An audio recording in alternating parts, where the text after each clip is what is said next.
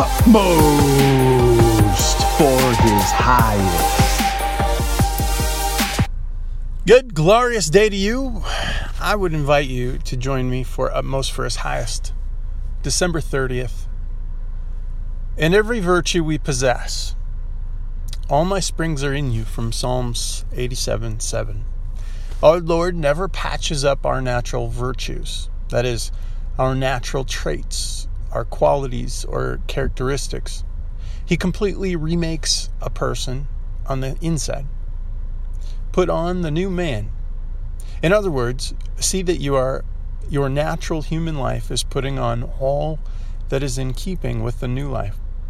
The life God places within us develops its own new virtues, not the virtues of the seeds of Adam, but of Jesus Christ. Since God has begun the process of sanctify, sanctification in your life, watch and see how God causes your confidence in your own natural virtues and power to wither away.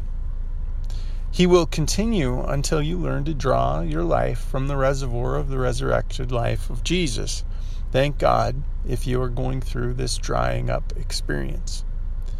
The sign that God is at work in us is He is destroying our confidence in the natural virtues because they are not promising or promises of what we are going to be, but only a wasted reminder of what God created man to be. We want to cling to our natural virtues while all the time God is trying to get us into contact with the life of Jesus Christ, a life that can never be described in terms of natural virtues. It is the saddest thing to see people who are trying to serve God depending on what which the grace of God never gave them.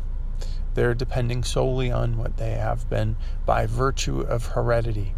God does not take our natural virtues and transform them because our natural virtues could never even come close to what Jesus Christ wants.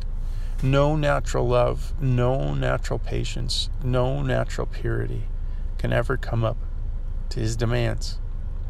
But as we bring every part of our nat- natural body into harmony with the new life God has placed within us, he will exhibit in us the virtues that were characteristics of the Lord Jesus.